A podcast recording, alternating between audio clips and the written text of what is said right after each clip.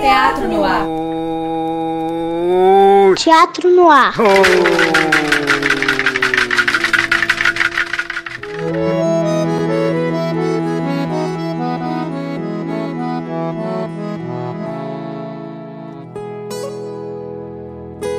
Tarde, queridos ouvintes da Rádio FMG Educativa. Está começando agora mais um Teatro no Ar. E aqui quem fala é Fabiana Santana. E DJ. E hoje vamos dar continuidade ao nosso assunto tão comentado: a contação de histórias. No último programa, nós falamos sobre nossa vivência na cidade de Codesburgo e também sobre o projeto Miguelim, que tem como objetivo estudar e analisar as obras de João Guimarães Rosa. O projeto tem sido de muita importância na vida de vários jovens que moram na cidade de Codesburgo. E hoje vamos mostrar alguns trechos da entrevista de uma das coordenadoras do projeto Miguelim, a Elisa Almeida, que nos recepcionou tão bem em nossa estadia na cidade. E ela fala sobre seu estudo através das obras de Guimarães Rosa.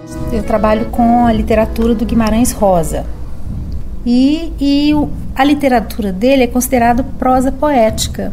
E a gente sabe que ele tem um cuidado muito grande com as palavras. Ele pensa sobre cada palavra, ele trabalha, muda, ele vai. Ele, e sempre ligado com essa coisa da, da oralidade.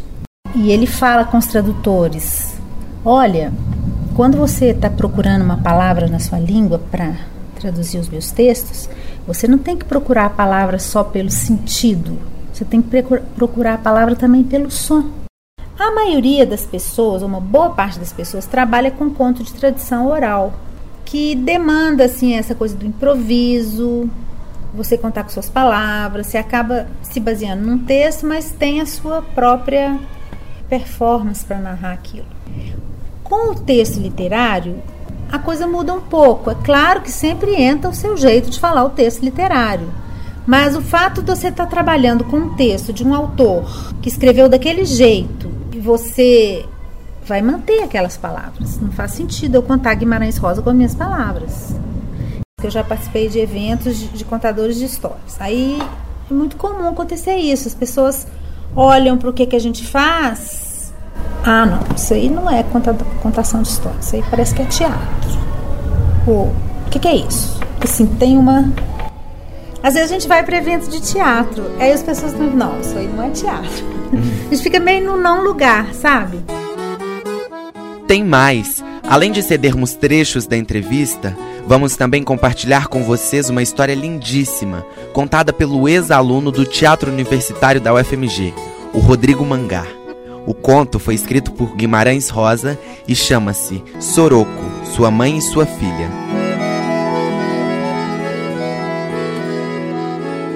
Soroco, Sua Mãe e Sua Filha, conto de João Guimarães Rosa. Nestes versos tão singelos, minha bela, meu amor, pra você quero contar meu sofrer e a minha dor. Aquele carro parara na linha de resguardo desde a véspera. Tinha vindo com o expresso do Rio e estava lá, no desvio de dentro na esplanada da estação. Não era um vagão comum de passageiros, de primeira, só que mais vistoso, todo novo. A gente reparando notava as diferenças. Assim, repartido em dois. Num dos cômodos, as janelas sendo de grades, feitas de cadeias para os presos. A gente sabia que com pouco ele ia rodar de volta, atrelado ao expresso daí de baixo, fazendo parte da composição. Ia servir para levar duas mulheres para longe, para sempre. O trem do sertão passava às 12h45. As pessoas não queriam poder ficar se entristecendo, conversavam, cada um porfiando no falar com sensatez, como sabendo mais do que os outros a prática do acontecer das coisas. E sempre chegava mais povo, o movimento. Aquilo quase no fim da esplanada, do lado do curral de embarque de bois, antes da guarita do guarda-chaves, perto dos empilhados de lenha. Soroco ia trazer as duas, conforme. A mãe de Soroco era de idade, como para mais de uns setenta. A filha, ele só tinha aquela. Soroco era viúvo. Afora essas, não se conhecia dele o parente nenhum. A hora era de muito sol. O povo caçava jeito de ficarem debaixo da sombra das árvores de cedro. O carro lembrava um canoão no seco, navio. A gente olhava. Nas reluzências do ar, parecia que ele estava torto, que nas pontas se empinava. O borco bojudo do telhadinho dele alumiava em preto. Parecia coisa de invento de muita distância, sem piedade nenhuma, e que a gente não pudesse imaginar direito nem se acostumar de ver, e não sendo de ninguém. Para onde ia, no levar as mulheres, era para um lugar chamado Barbacena, longe. O agente da estação apareceu, fardado de amarelo, com um livro de capa preta e as bandeirinhas verde e vermelha debaixo do braço. Vai ver se botaram água fresca no carro? Ele mandou. Depois o guarda-freios andou mexendo nas mangueiras de engate. Alguém deu aviso. Eles vêm! Apontaram da rua de baixo, onde morava Soroco.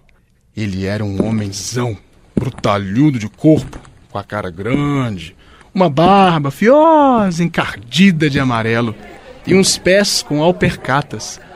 As crianças tomavam medo dele, mais da voz, que era quase pouca, grossa, que em seguida se afinava, e vinham vindo com trazer de comitiva. Aí paravam.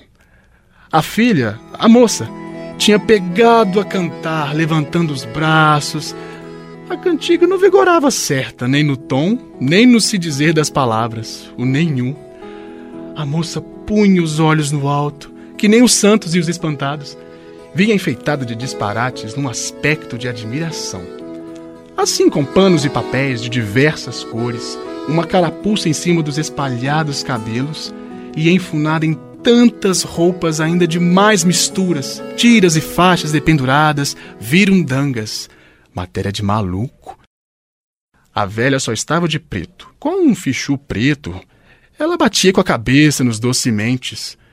Sem tanto que diferentes, elas se assemelhavam. Soroco estava dando braço a elas, uma de cada lado. Em mentira parecia a entrada em igreja num casório. Era uma tristeza, parecia enterro. Todos ficavam de parte, a chusma de gente não querendo afirmar as vistas, por causa daqueles transmodos e despropósitos de fazer risos. E por conta de Soroco, para não parecer pouco caso. Ele hoje estava calçado de botinas e de paletó, com chapéu grande, botara sua roupa melhor, os maltrapos, e estava reportado e atalhado, humildoso. Todos diziam a ele seus respeitos de dó. Ele respondia: Deus vos pague essa despesa. O que os outros se diziam? Que Soroco tinha muita paciência, sendo que não ia sentir falta dessas transtornadas pobrezinhas. Era até um alívio. Isso não tinha cura, elas não iam voltar nunca mais.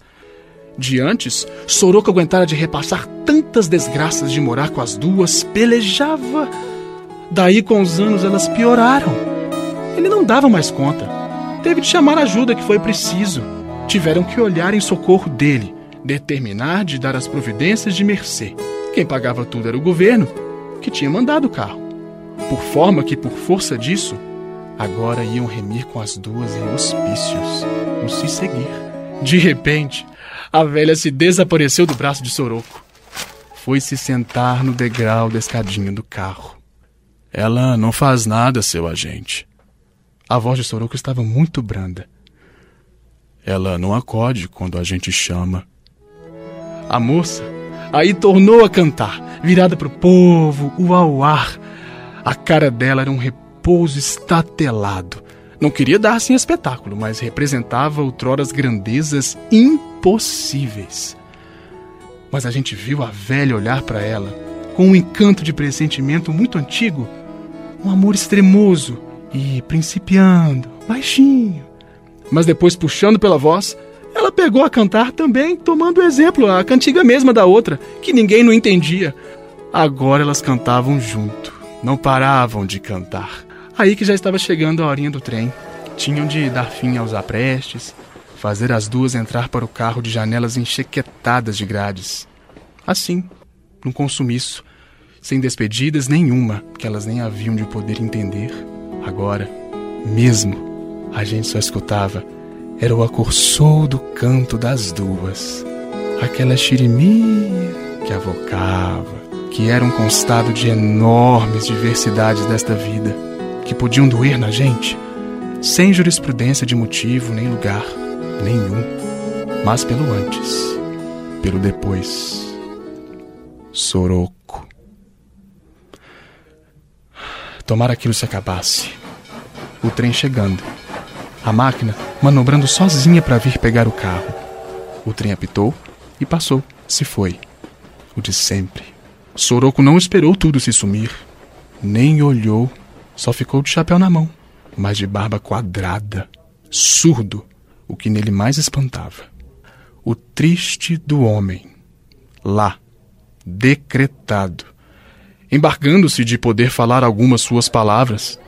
Ao sofrer o assim das coisas, ele no oco sem beiras, debaixo do peso, sem queixa, exemploso. E lhe falaram: É, o mundo está desta forma. Todos no arregalado respeito tinham as vistas neblinadas. De repente, todos gostavam demais de Soroco. Ele se sacudiu, de um jeito arrebentado, desacontecido, e virou para ir-se embora. Estava voltando para casa, como se estivesse indo para longe, fora de conta. Mas parou. Entanto que se esquisitou, parecia que ia perder o de si e parar de ser, assim no excesso de espírito fora de sentido. E foi o que não se podia prevenir. Quem ia fazer siso naquilo? Num rompido, ele começou a cantar, alteado, forte, mas sozinho para si. E era a cantiga, a mesma de desatino que as duas tanto tinham cantado, cantava continuando. A gente se esfriou, se afundou um instantâneo. E foi sem combinação, nem ninguém entendia o que se fizesse. Todos, de uma vez, de dó do soroco, principiaram também a acompanhar aquele canto sem razão e com as vozes tão altas, todos caminhando com ele, soroco e canta que cantando atrás dele. Os mais de detrás quase que corriam, ninguém deixasse de cantar. Foi o de não sair mais da memória. Foi um caso sem comparação. A gente estava levando agora Soroco para casa dele, de verdade. A gente, com ele, ia até aonde que ia aquela cantiga. Sou igual ao sabiá quando canta é só tristeza, desde o galho onde ele está.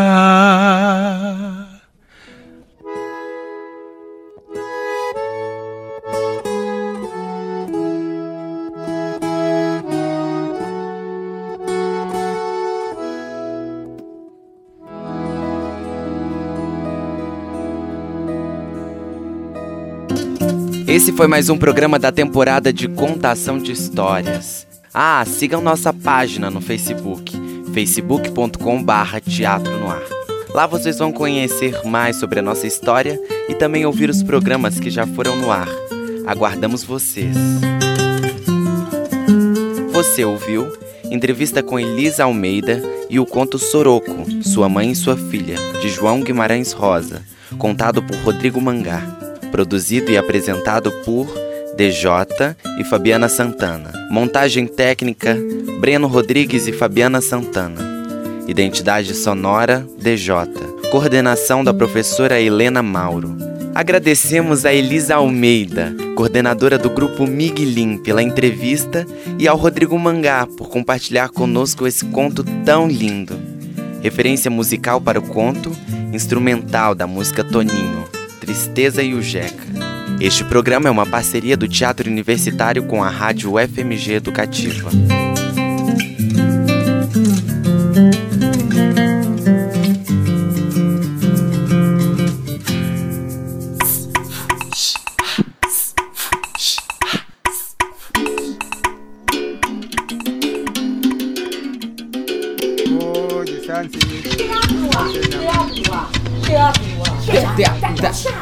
Teatro. no ar. Teatro no ar.